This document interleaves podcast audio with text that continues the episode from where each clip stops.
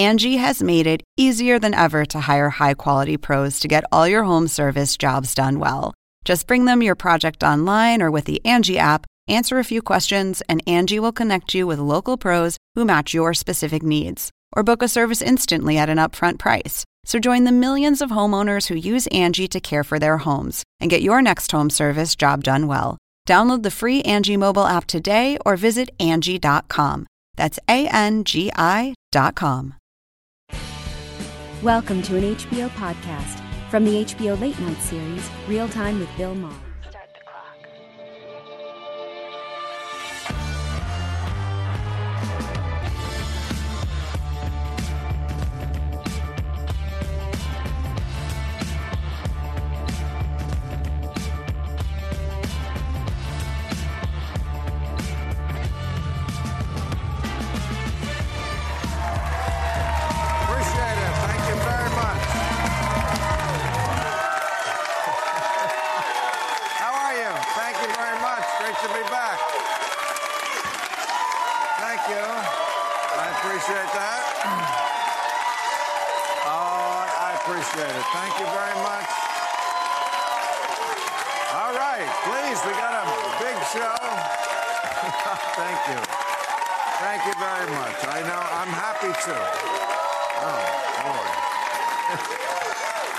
I appreciate that. Thank you. Thank you so much. I know I'm happy to be back with you, too. I am. We've been off for a month, but the other reason I'm very happy is we were going to have a mask mandate reinstated here in LA County, and today they said, no, we're not going to do it. Great to see your face. Yes. What I, re- what I really love is City of Beverly Hills. You know what they said? They said, even if you have a new mandate, we're not going to comply. Yes, Beverly Hills. They said, uh, our citizens have spent too much on their faces to cover them up. We just. and come on.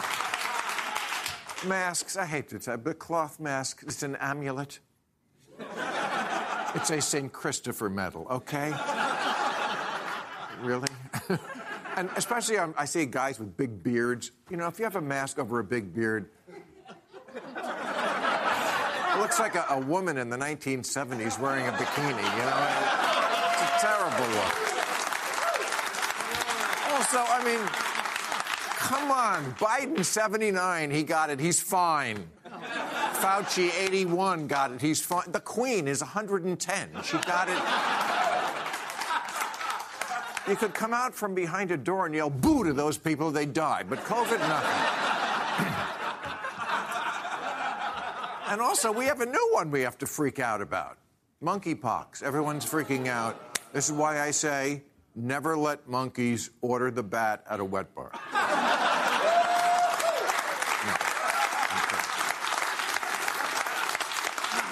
No, and apparently America is now leading the world in monkeypox.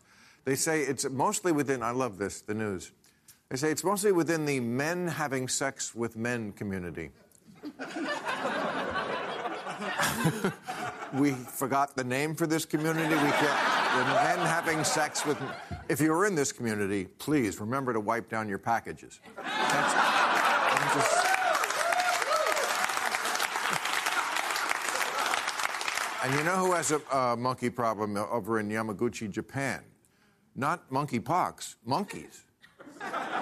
No, actual monkeys have been, I don't know why they're terrorizing this town, but they are going into nursery schools, snatching babies, clawing people. I know. It's completely disrupting drag queen story hour. It's terrible.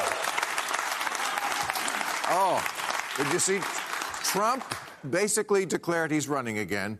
He was talking about drag queen story hour. He's got he's, he's got a whole new act. He was in Washington D.C. like a couple of days ago for the first time since he left office and doing some of his greatest hits. Working in some new shit. He's he's got a new hunk about he he wants to execute drug dealers. Wow, I dis- I don't think drug dealers should be killed unless they're very, very late.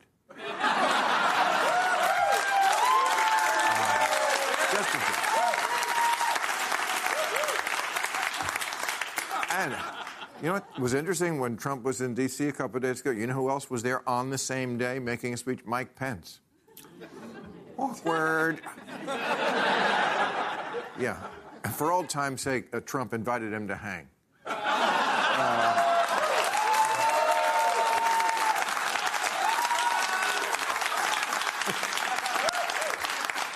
Also, Trump had a golf tournament a couple of days ago at his New Jersey golf. Did you see this? With the, you know, so, the Saudi Arabians have a new golf league. Everyone has shunned them. Trump, of course, invites them in. Uh, I played in a Saudi golf tournament once. My, my handicap was they beheaded my caddy. Um, but, yeah. so he has this golf tournament with the Saudis and 9 11 families thought it was a little tacky. They were very pissed off about that. And here's Trump's quote He said, Nobody's gotten to the bottom of 9 11. yes, it was probably Antifa, I imagine. I don't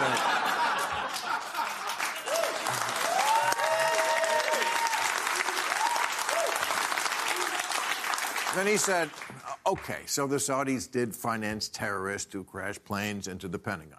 But who hasn't sent in a mob to attack the uh, fuck a building in Washington is where I was going with it. But uh, and listen to this: the DOJ, the Department of Justice, says, "Oh, we're getting closer. I think we're going to maybe see a grand jury. They may put Trump. How about this for an idea? We put Trump in jail."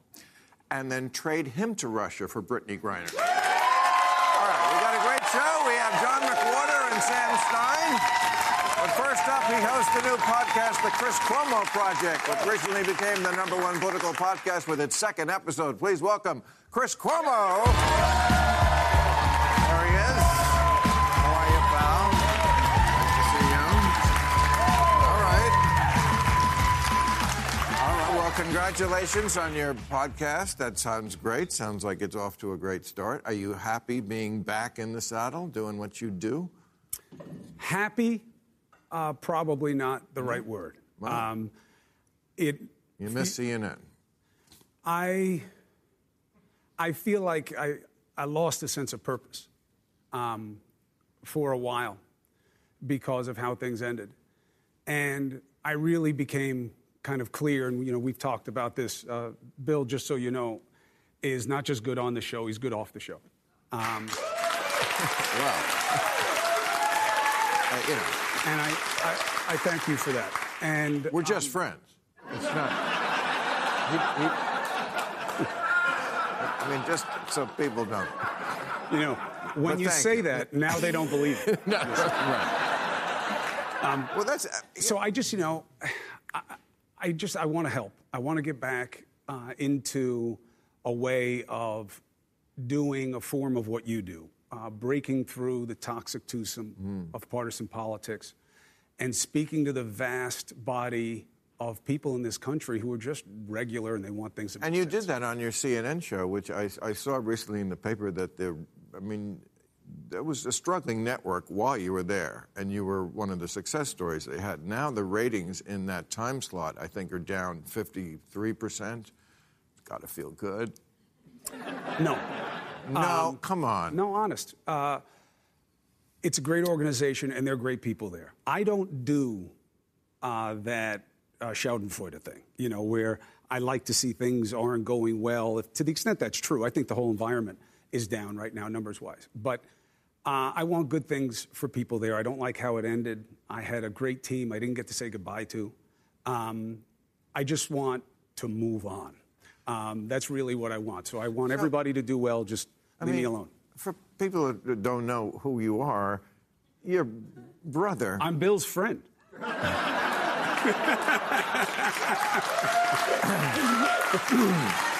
I mean, they may recognize you, for, but your brother was the governor of New York, and your father was the governor of New York. Yes. Um, okay, how is your brother doing? How is Andrew Cuomo? Now, I've never seen a fall quite that steep. I mean, he was about to be the next nominee for the Democratic president of the, of the United States. When COVID hit, he was like put up there as the poster boy who did the best job with COVID. He was on TV every day. Uh, they made an exception so that you could interview your brother again. And then he had this giant fall. How is he? Is he okay? I'm supposed to say, oh, he's great. Um, but that would be what we call bullshit, right? Uh, this, this has been hard. Uh, and, you know, you learn a lot about the people in your life when you watch them struggle. It's true, when you struggle, you learn who your friends are. I've always known who my friends are, I've had them for a very long time. But he has been in a struggle, uh, and I have watched it, and I'm proud of how he's handling himself. Uh, it's his job to tell his own story and figure out what he wants his future to be. But he has dealt with a lot, uh, and he's, he's doing well. Did you ever think that his downfall would be women? I never pictured him as that guy. I mean, the Kennedys, okay, sure. that would not that would knock me over the feather. Bill Clinton, come on. Hard, even Hillary once said he's a hard dog to keep on the porch. I, never thought I never thought that would be Andrew Cuomo's downfall. Women. Yeah, me either. Okay. Uh, obviously. um, All right. Oh I boy, just did you have it wrong, Bill? No, but look, you know, you don't foresee these kinds of things. Uh, you have to deal with life on life's terms, and uh, he's no different than anybody else that way. So uh, here's the thing I don't understand about why you had to leave. Apparently they were mad at you, whatever, their story.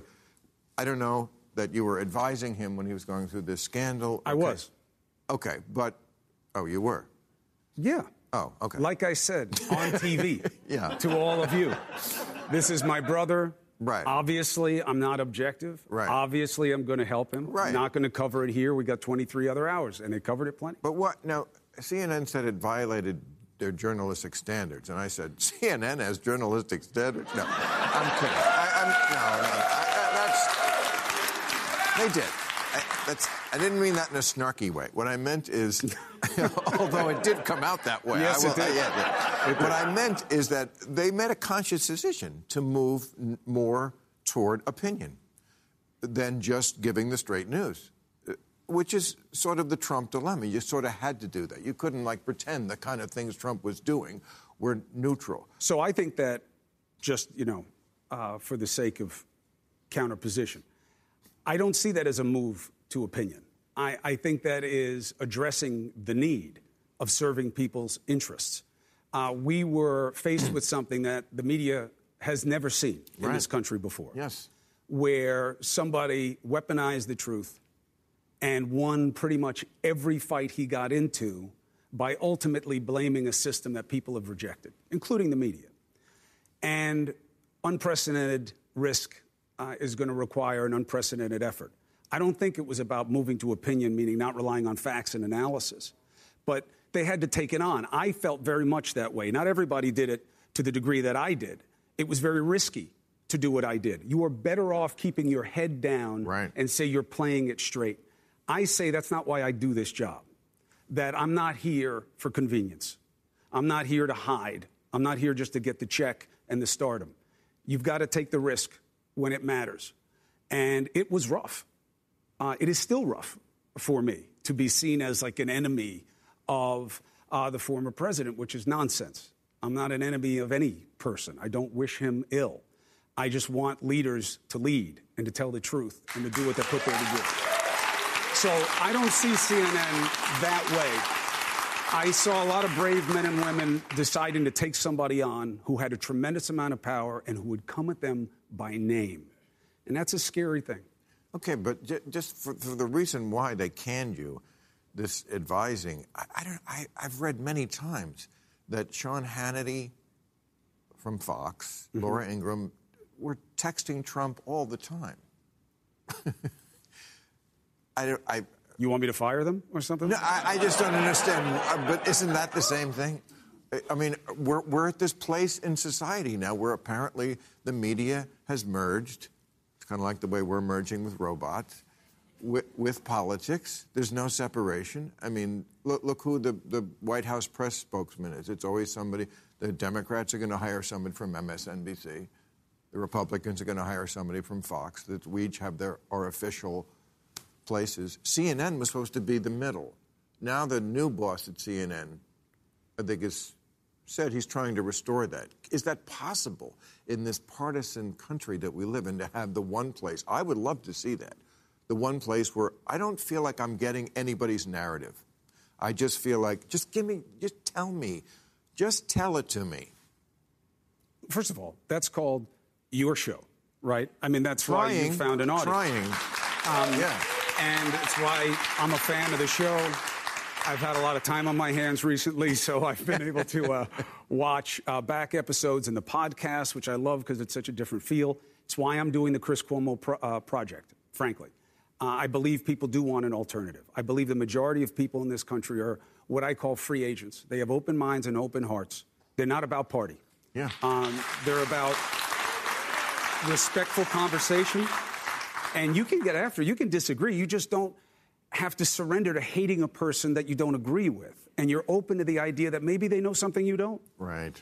Um, or they just middle, see the world differently. Yeah, that's fine. Look, yes, it and is I don't fine. think it's about middle. Okay, here's why I don't like middle, and I don't like independent. I don't like independent because in America we have to be interdependent. We got to care about each other here. You can't just be out for yourself. That's why I believe in free agent as a term instead of independent. It may be a semantic difference for some, but it's not for me.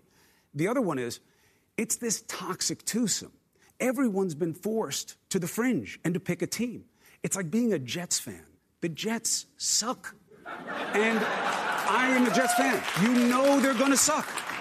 Oh, but look at this draft pick. This is the year. You don't believe it. Nobody believes it, but you say it because it's your team. Our politics is not supposed right. to be that. And I believe that there's a great chance, and we are at a time in our history where there is an exhaustion of being forced to play a game that people don't want to see played. And you and you've had people in this chair, I've watched them speak to this. You know, most people in this country, they agree on about 80% of the things, you know, most people this, but we never speak to them. We don't address it that way. We get forced into the game. Yeah. And that is the problem for the media as well. My defense of the media, though, is this, even though it didn't end so well for me Uh, most recently, is this. You can't expect the men and women in the media to not play a game that everybody else is playing. You are watching because of the game. You are allowing yourself to be put on teams or in tribes or any way you want to designate it. But they're supposed to somehow break away from that when it's what you want, when it's what resonates with you? No. I think that culturally, we have to end the two party system. It's not in the Constitution, it's not in the law. President Washington took most of his farewell address to say, avoid parties and the men who will seek advantage in them. We didn't listen. We need more parties. We need ranked choice voting. And we need a shame campaign on purple states to apportion so, their electors. So, I mean, and then you'll have more choice. Your, and that's what we need. Your father, who I adored, I thought such an elegant guy. He agreed with none of this, by the way, that I just said. Really? He believed he believed in the Democratic Party, but it was a different right. party when he was in it. Exactly. It's more, actually, I think he would, because I think what you're saying would resonate with him as more of the party that he knew. He would have said, Shut up, you've been talking too long and not saying enough. But, but my, my last said. question to you was uh, I mean, your, your, brother was the governor, your father was the governor who, I, I don't know why he didn't run for president. I thought he, he could have been. You the, want to know the answer? He could have been the Adlai Stevenson of the 80s. He could have lost twice to Reagan, but nobly. First of all, Pop wasn't afraid of losing. Uh, he had come from nothing. He had lost a lot of races. Um, he didn't want to run for president. This is the God's honest truth. You, you don't have to believe it. And it wasn't because we're in the mob. Uh, it's, it's you, know how, you know how often I hear that? That was. It's really nice. Cuomo, mafia, right? No, no, not mafia. Not nice. He he didn't run, and I I think that this uh, will resonate. He didn't run because he didn't think he was good enough to be president. I sat at the table. Oh. I listened to my mother, to my brother Andrew, uh, and to other people in the family and friends saying, No, Mario, you can beat this guy, you can beat this guy. He said, That's not my measure. I don't believe I am the man for that job. He respected it. He respected what it means. And he didn't just see it as an article of his own avarice. And I really think we can get back to that if we start empowering people. He, he, would have been such a right better choices. president than almost everybody who's come after him, but okay, I thought that's just my opinion. But uh, my last question why not you? The father, the brother, You seem you got the crowd with you like this. Why did you choose this instead of politics? You seem like such a natural. You seem like the I guy. see all of that as insults, by the way. I, see, I just want you to know. Really? You And, see know, TV as as higher than politics? TV? No, of course not. I, I see. Well, you were on TV. I see You chose broadcasting. Th- yes, Why is that better than because I think that I can make a difference, especially now, more than ever before. more than a politician?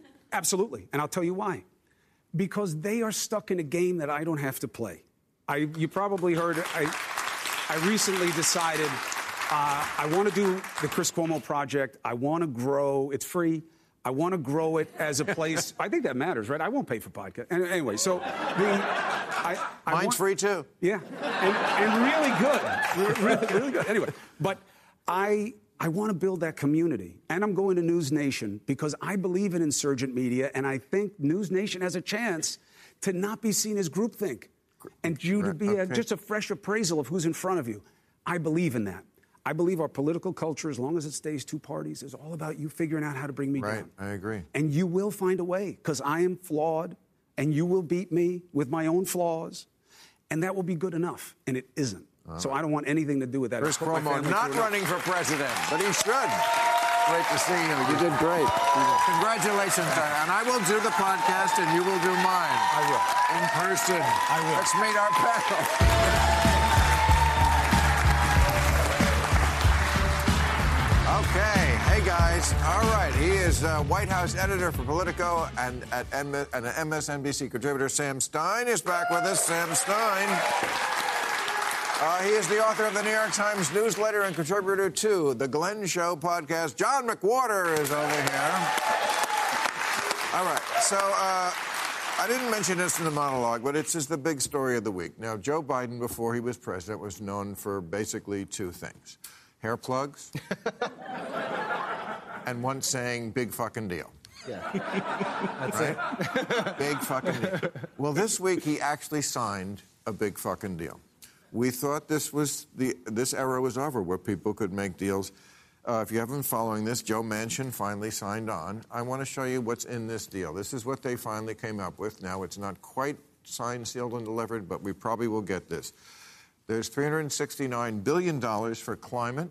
That's electric vehicles, that's uh, methane c- controlling that, solar panels, industrial pollution reduction. This, this means a lot to me. I don't want to breathe pollution, okay? Uh, Medicare, uh, why is this in the same bill? I don't know. We'll answer that on a different show. to me, this is like completely different. It's like with cable TV. Why can't I just get HBO and not these six channels I don't want? Okay. But it's better. But you know, this was originally the Build Back Better bill, which was a 1.7 trillion dollar bill. Now they got it down to like 450 billion, which used to be a lot. Yeah. Negotiating prescription drug prices, a no-brainer that they should have had a long time ago. Okay, then we have Medicare. Uh, I mean, Obamacare, shoring up that 15% corporate minimum tax on companies that make a billion dollar profit or more. This is kind of a big thing. Sorry, Amazon and GE, you're going to have to pay something. Uh, IRS, funding of the tax police. Yes, it's funny. The Republicans defunded the tax police. This, we, 600 billion a year goes uncollected and deficit reduction. So there's something for the conservatives. Okay, this is this is what mature governing used to look like. So I guess my question is, where are we on Biden now? A week ago he was dead in the water.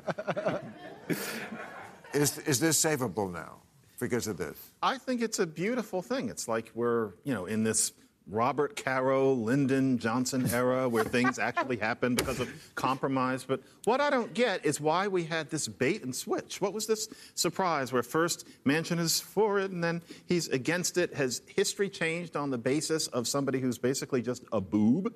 You know, was he just not, was he Well, not wait, wait. paying attention? Wait, wait. You. It, it went from 1.7 trillion to 450 billion. Okay, so is that not? Is that just 1.2 trillion? Is nothing to you? That, that seems like it's a, that. It seems like they pared it way down to something No. much more practical. Yeah, Manchin's imprint is all over this. Now, there were bait and switches, I will grant you that. A lot of the times the left felt like they were the victims of it. Uh, in this case, the right feels like they're the victims of it because he was against the climate provisions, then said he was for them only after the Senate passed a totally different bill. So McConnell looks a little bit silly. But to your point, which is the more important point, this is a huge deal. I mean, if this gets passed, any one of those provisions passed under a prior presidency, a Democratic president, would have been historic, right? The prescription drug thing has been a thing that they've wanted to achieve for decades. They will get that, and in addition to that, $370 billion in climate investments. I mean, that's sort of a historical marker for a presidency. The problem I think Biden has is that expectations were made so high, and partially his own fault. He set them so high that when they go to this logical compromise, the left feels like it's a letdown to some degree. Right. Well, it's not. No. It's, what, it's how government used to Yep, work. It's how government does work. It's the only way it works. Yeah. I still can't get past, though, that two weeks ago we thought that nothing was going to happen at all in terms of climate change. And then all of a sudden it was. And it almost seems as if Manchin wasn't paying enough attention or that he saw how upset people were and therefore changed his mind. It seems unstatesmanlike that he changed so abruptly and for no little explanatory reason. All right. I'm not going to go back there with you. I'm going to go back. I feel like I already did. I feel like you got a hard on for Joe Manchin. I don't know why. Man, what do All right. you? So the cloud that's hanging over this country is still Donald Trump. Okay, Yeah. he was making this speech in Washington. Um, he, he said this. Uh, if, I know if we have this on the screen, but this is the end of his speech, which I really think. He said, "If I renounce my beliefs, if I agreed to stay silent, if I stayed at home and just took it easy, you, Donald Trump, taking it easy." The persecution of Donald Trump, third person, would stop immediately. It would stop, but that's not what I will do. I can't do that. I have to save our country. This scares me. It's mess. It's messianic. I have to save our country. So to me, he's back in the race. Uh, yeah, 100%. I, Okay. It really is a matter of when he wants to decide that he's going to declare his candidacy. But yeah, there's something weirdly ironic with him saying, I could just stay at home, and then like two days later, playing in the pro am at the live golf tournament at his country club, where he, you know, that's what he does most of the time. I thought the speech was really peculiar, um, especially in, for a Trump speech, too. I mean, the big policy idea was to take homeless people and create tent cities outside of cities where you can store homeless people, essentially. Um, but I, I think. but, but Yeah. if, I, I mean, I don't want to get off on this No, topic okay. too much, but just, but the compassionate view from the left is keep them on the side. Right, I, I, I, I, understand. your I, I point. don't get that either. Fair like enough. we're the most compassionate people. Stay on the sidewalk. Because, right. I, I that There's got to be, there's got to be a middle ground there. You would think. because it makes them boring and leave it to Beaver to want to actually have a home. That that's making it's, that's too conformist to put them in houses. hey, right? Wally just Yeah. died. Oh, I forgot about Tony Dow. That's right. But wonderful show. Too soon. Too soon, too soon, John. Too soon. I shouldn't have brought it up. It's tragic. Okay, but uh, can I read this? This is from a guy named Jack Wilenchik. This came out. And by the way, th- these January 6 hearings, I got to say, I was skeptical. They've been pretty professional. They've delivered. Yeah. They really have delivered. I know a lot of people weren't watching, but if you did, it's pretty impressive because, you know, the other side is going to say it's all political. It couldn't possibly be all political because all the people who are witnesses and prosecuting it are Republicans. And Trump aides. It's an internecine war going. Okay. So this guy, this is a Trump lawyer. They got, they're, they're playing the emails now. Listen to this one we would be just we would just be sending to sending in f- fake electoral votes to Pence so that someone in Congress can make an objection when they start counting votes and start arguing that the quote unquote fake ones vote should be counted. And then he sent a follow-up email saying, uh, um, you know, alternative votes is probably a better term than fake votes adding a smiley emoji. You should, you should go to the linguist on this one.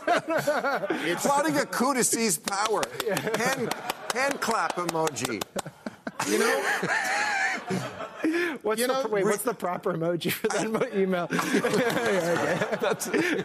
You know, actually, if you want to be quote unquote compassionate, it seems to me that the only way to explain all of that as the actions of rational, cognitively sound human beings is that they really do believe that we need a complete revolution in the same way as the United States broke away from Britain. The idea is that we need to just blow it all up and start again, except that really it was all just the megalomaniacal notions of Trump personally and craven people following him. So the compassion doesn't really work, but I'm trying to make it clear in some way that these are actual human beings and try to understand them. And nevertheless, it simply doesn't work. Is it a revolution or is it just all about dealing with that baby and trying to base your career on that? And we're seeing all these memoirs coming out where people try to explain why they did it. Well, but when we when we have my thing, well, I read that because like w- when you have these, uh, this, the words, the phrase "smoking gun" is always what comes Right. up.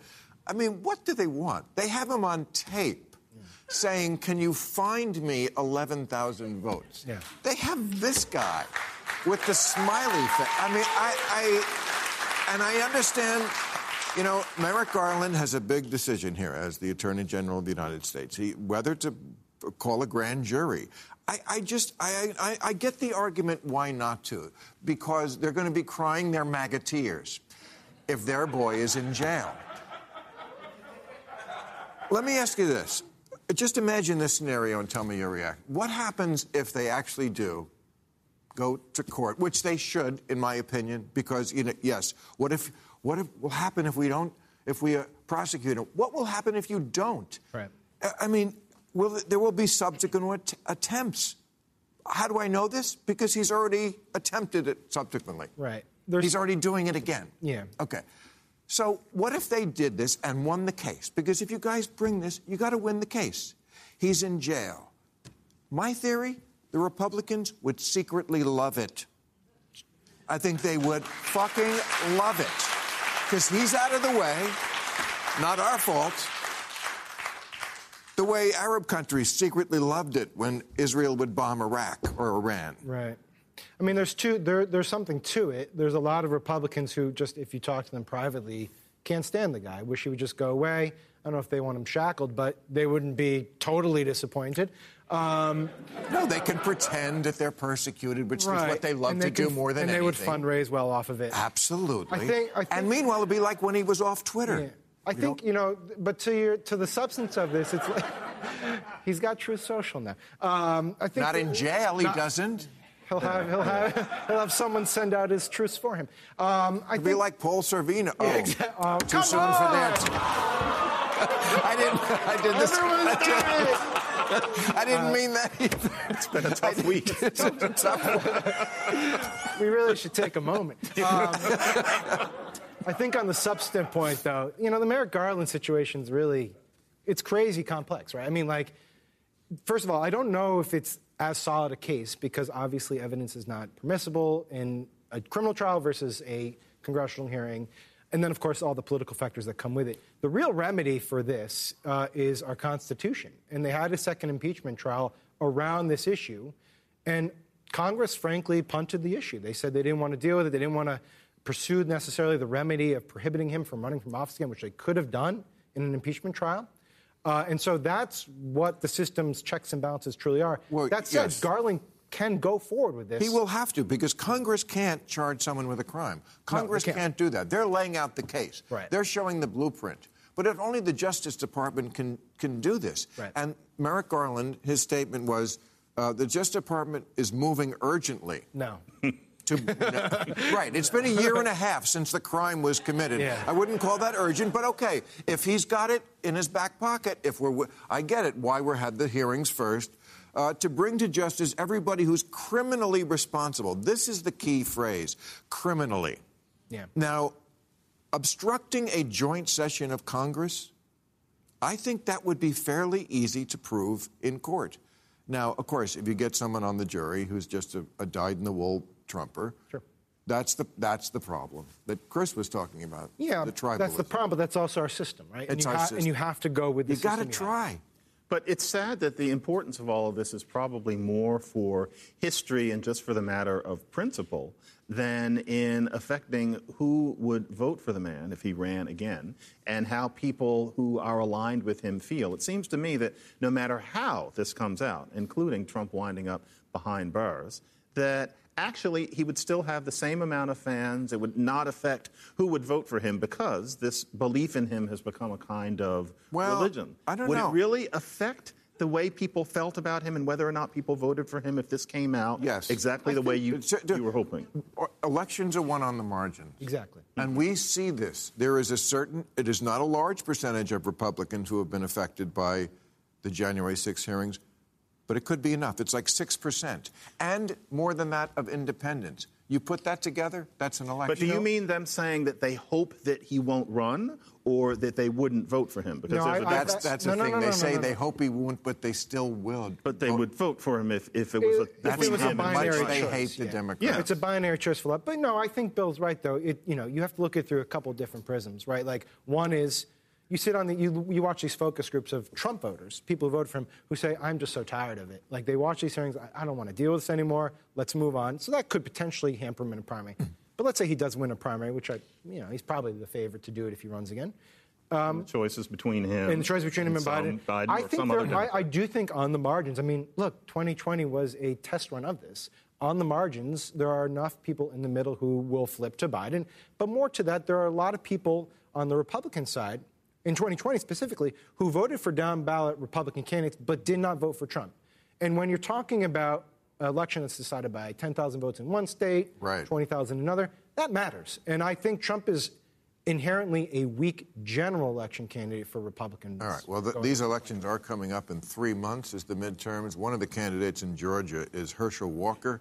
Uh, people know him as a, uh, some Herschel Walker fans. Yeah, he was a great uh, he was a great player. But I got to tell you, football is a rough sport uh, because this guy. uh, I mean, the Republican ability to nominate people who have zero interest in how government works, or really, with, in Herschel's case, anything. Uh, no, Herschel, Herschel has been commenting on scientific matters this year. This is what he said uh, last this month. He said, "Since we don't control the air, our good air decided to float over China's bad air. So when China gets our good air, their bad air got to move. So it moves over to our good airspace. Then now we got to clean that back up." That's that's him on climate change. And uh, uh, This is what he said about evolution a few months ago. He said, At one time, science said man came from apes. Did it not? if that is true, why are there still apes?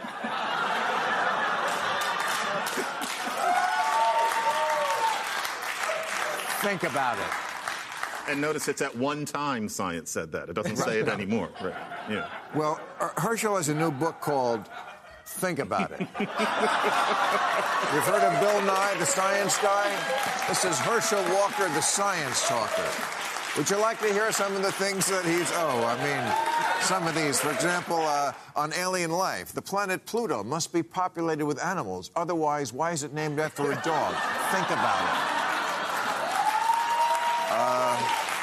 On the Earth, anyone who thinks the Earth is flat has never seen a mountain. Think about it. Oh, fossils. These are the remains of animals from a long time ago who died after turning into a rock. Think about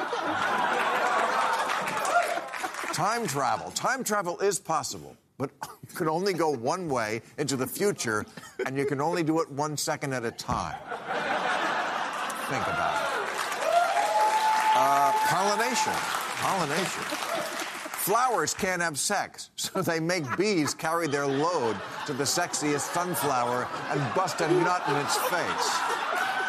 Think about it.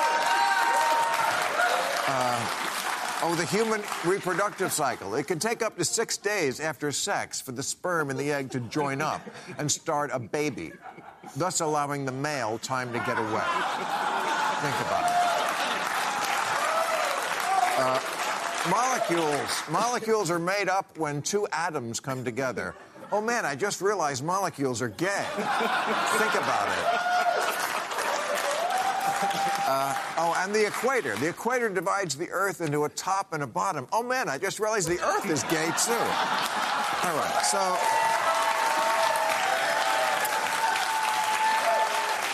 John, I partly did that because I read what you said about uh, Herschel. You said it's hard to imagine Republicans backing a white candidate so profoundly and shamelessly unsuited for the role. Really, Marjorie Taylor Greene? No? Sarah Palin, Donald Trump. I honestly think that two of those people, Marjorie Taylor Greene and Sarah Palin, could at least fake it or in Sarah Palin's case, were on their way to being able to fake it in a way that Herschel Walker shows no sign of being able to. Well, Donald Trump is actually directly comparable, and he's the one who seems to have been primarily responsible for you know, giving Walker the tap to be a kind of sepia version of him. And I think it's really tragic in that I really can't help thinking that part of it was the idea that his blackness would take a certain number of votes away from the black Raphael Warnock.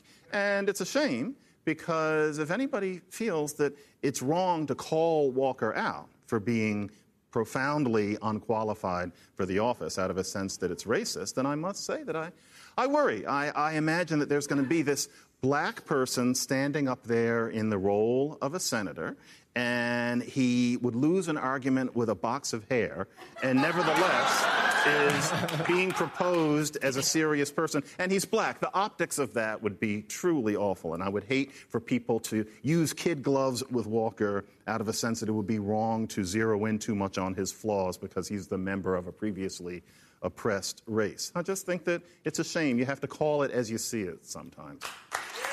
We, and you do so well. And we, we, we do seem to always be these days pretending things um, are not true out of racial sensitivity. Mm. Or, I mean, I see with monkeypox, you know, it's, I think 99% is, the, what do we call it now? Men. Men having sex with men community. Hmm. but they don't want to make it a gay thing? Uh, didn't we see this movie with AIDS? Shouldn't we protecting people from the disease and not the language? Still a sort of grap. It, it, it's. I'm. Uh, I'm still grappling with the image of a bee busting a nut on a flower. So,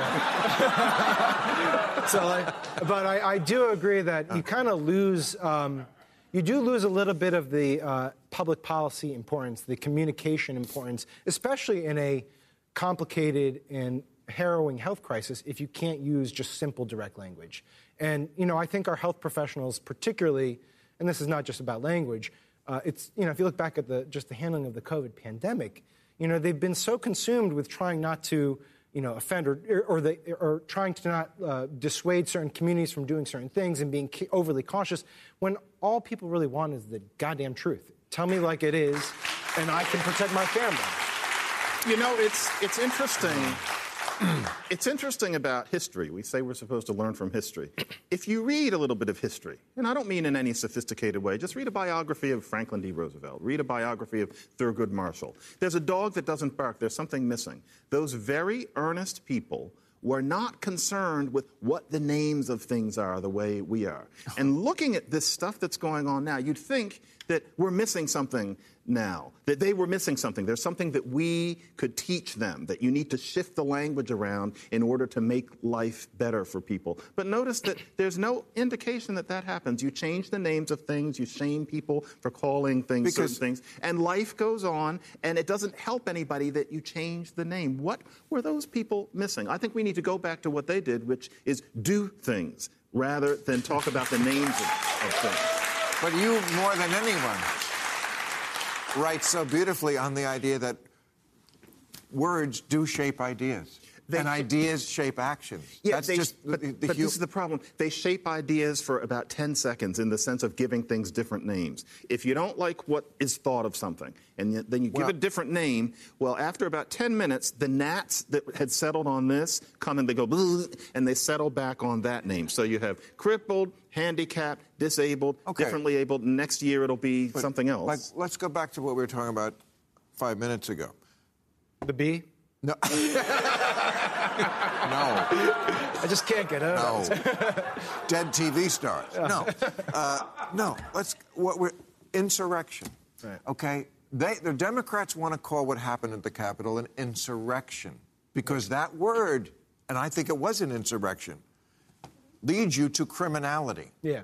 Trump is suing CNN because he doesn't want them to keep calling it the big lie. Right. They call it stop the steal. See, these are all the words that you put. I, I, what do we call people? Now, there's. I read 538. Yes, has counted all the governors, the people who are up, senators, congressmen, secretaries of state, all the people who are up for office in three months. 120 are election deniers. We have all these terms. Is it the steal? Is it the lie? Is it the insurrection? Is it what do we call people who are, I think, election deny? I think that is Yeah. the right term. But they're going to say that's just your language. Yeah. When you can't agree on the. I mean, it's tough, right? Like I'm in an industry where these things really do matter. I mean, we want to we want to be able to convey a story uh, in, a, in a sense that the readers can trust it and feel like we're not putting our fingers on the Right. scale in any sense. And you know, I, I take Chris's point in the earlier panel. Like we we have to earn reader trust back. It's an existential crisis that we don't have it and we've lost it. Um, I will say, you know, these are common editorial debates. Like, how do you actually properly define the people who stormed the Capitol? And do all those people who were there fit that common definition? It's not so easy. And I think that sometimes is why we end up struggling to find the right terminology. Um, but yeah, I mean, it would be nice and convenient if we could all agree on certain words to describe certain things. It's just, it's difficult. And- They're, they're always going to be competing terms. And just the idea that the term that you use is going to change the way people think about something is overblown. It doesn't work for long. And so, one now that I'm actually adhering to out of one, caution, two, the fact that I have bigger fish to fry, and three, I kind of understand. Slave enslaved person. So slave implies that it's this person's permanent state, as if you're reading Aristotle. Enslaved person shows that it's a human being who was in the condition of being enslaved. I am quite sure that in 20 years we will be teaching young people that an enslaved person was not inherently enslaved. It's the concept that has to change, not the name of it. I just think that we need to pay a little less attention to it because, very quickly, it's easy to talk about, no offense, Sam, but it's easy to talk about names of things. And it's easy, and I'm not accusing you of It's this, okay. of shaming people for using the wrong words. It's easy. You've got Twitter. Boop, you suck. It's very easy to do that. It's harder to actually change the world, but life But it's, always been hard. It's so stupid to, to, to, to make it's what they homeless or person experiencing homelessness. What does it matter Doesn't really if you're matter. living on the sidewalk? It doesn't Do something about that. yeah. That it's so silly. What a stupid country. Anyway, great to be back. Time for new rules, everybody. New.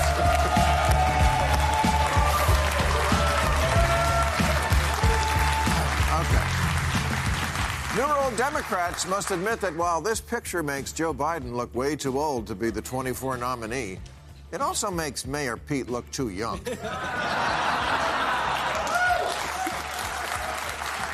Uh, New rule now that the hipster tech company Shopify is laying off 14% of its workforce, they have to tell me who's getting the axe. Is it these guys playing foosball? Or the ones in the room full of stuffed bears? Or the ones in the wooden teepees? Uh, What about the guy in the hammock room? The, the guy in the employee jam room?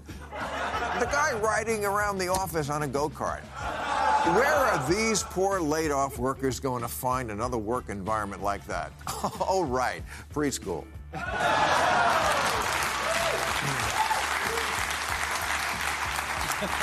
Now that Russia says that relations with America are so bad it doesn't want to be with us anymore and is going to move out of the International Space Station, fine, whatever, go. and don't let the docking module hit you in the ass. You know what?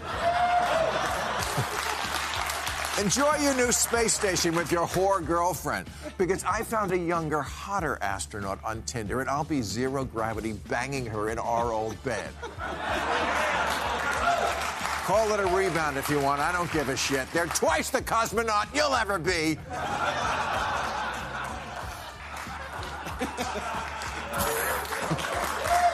I know. For best performance in a dramatic. New rule the airport smoking lounge must be renamed the Shame Zoo. Go ahead, kids, tap the glass. They can't hurt you. Some of them will even eat Nicorette gum right out of your hand.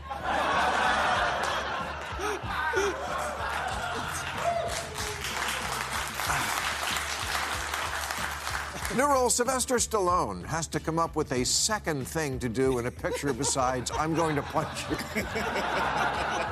Robert Downey, punch. Arnold, punch. De Niro, punch. Statham, punch. Bruce Willis, Travolta, Michael Douglas, Michael Jordan, Kevin Spacey, Rod Stewart, some guy, some baby, a statue. And here he is punching Don King, but not Chris Rock, because Chris is such a great guy. No one would ever. Oh. okay. And finally, new rule the recent report that informed us that in November of this year, the population of the Earth will hit 8 billion is not good news. And those who regard it as such should be treated for TikTok brain. The Secretary General of the United Nations, of all people, said that welcoming our 8 billionth person was an occasion to celebrate our diversity. Yes, what a comfort that people of all races will be contributing to an already unsustainable carbon footprint and choking and starving equally. Have you. Have you seen what has been happening with the climate in recent years? Did you see England last week? England is pretty far north, but the runways are melting. Our farmland is shrinking due to scorching temperatures and drought. One out of four people on Earth is food insecure, what we used to call hungry. There's another one. And billions face some form of water scarcity. Water isn't the only thing we're running out of. Clean air, quality soil, rainforests, wetlands, the precious metals that make our phones work. We're even running out of sand. Sand. Which may not seem important, but without it, you can't make concrete or glass, like for windows, so you can look outside and see the world ending. Uh, and all of this is not unrelated to there being ever more people on Earth who tend to use things. Tracy Stone Manning is our director of the Bureau of Land Management, and she said, if there were fewer of us, we would have less impact. We must consume less, and more importantly, we must breed fewer consuming humans. Yes, I thought this was a duh.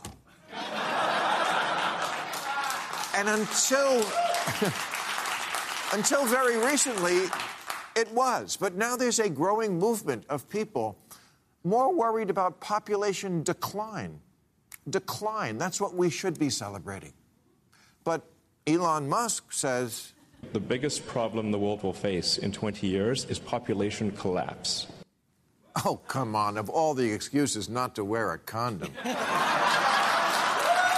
one shakes the cake. Population collapse? Has he been to Disney World on a Saturday? The only thing that's collapsing is the Dumbo ride under the weight of all those obese eight year olds.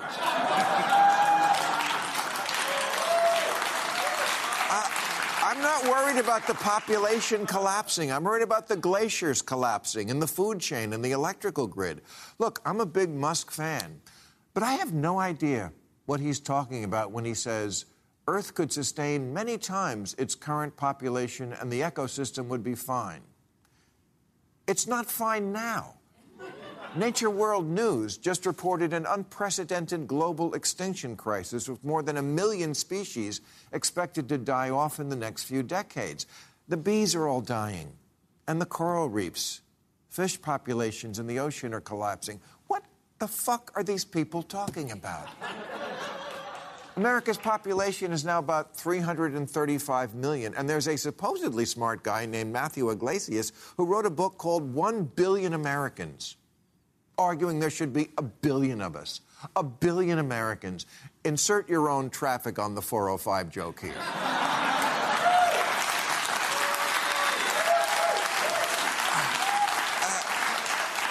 His argument is basically that the country with the most people has the most power, and that should be us. And why not? We have plenty of space. Okay. For the millionth time, and let me repeat for the thinking impaired. Yes, we do have space. Point conceded. It's not about space, it's about resources. Didn't we just run out of baby formula? Was the problem not enough babies? Yes, there's space on Earth for more people, but somehow they all seem to want to get on this train.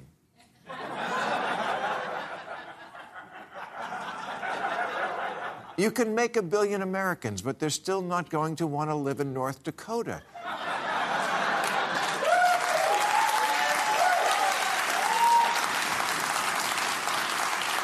and even if they did, where are all these new residents of the greater Bismarck metro area going to eat? Soylent Green?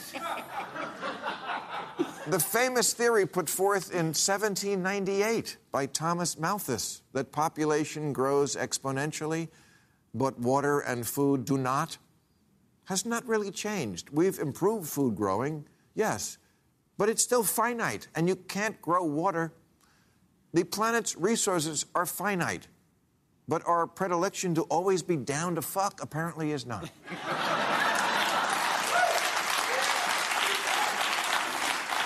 Scientists say it would require almost an entire other Earth to produce the resources we need to sustain the population we have now.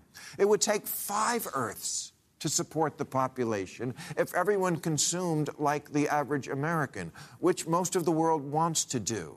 To deny these facts makes you, I don't know, some kind of a flat earther of population science.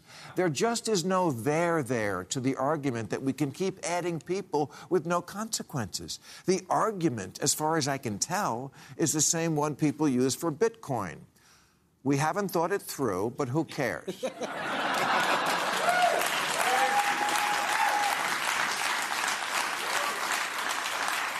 It seems like it would be good for business. and business is affected by declining birth rates. Japan is often cited as a frightful harbinger of things to come in other countries. You see, for some reason, some years ago in Japan, the men decided to stop having sex and just masturbate on the subway. the ensuing decline in birth rates was routinely called a population crisis. But A, it's not a crisis. Japan is doing fine. And B, the crisis is really just one of GDP growth. Yes, a falling birth rate does cause some problems because we need fresh new participants entering the workforce to fund the retirements of the previous generation of workers. And yes, if birth rates decline too much and people keep living longer, the result is a society of the aged and enfeebled, or as it's known today, Congress. but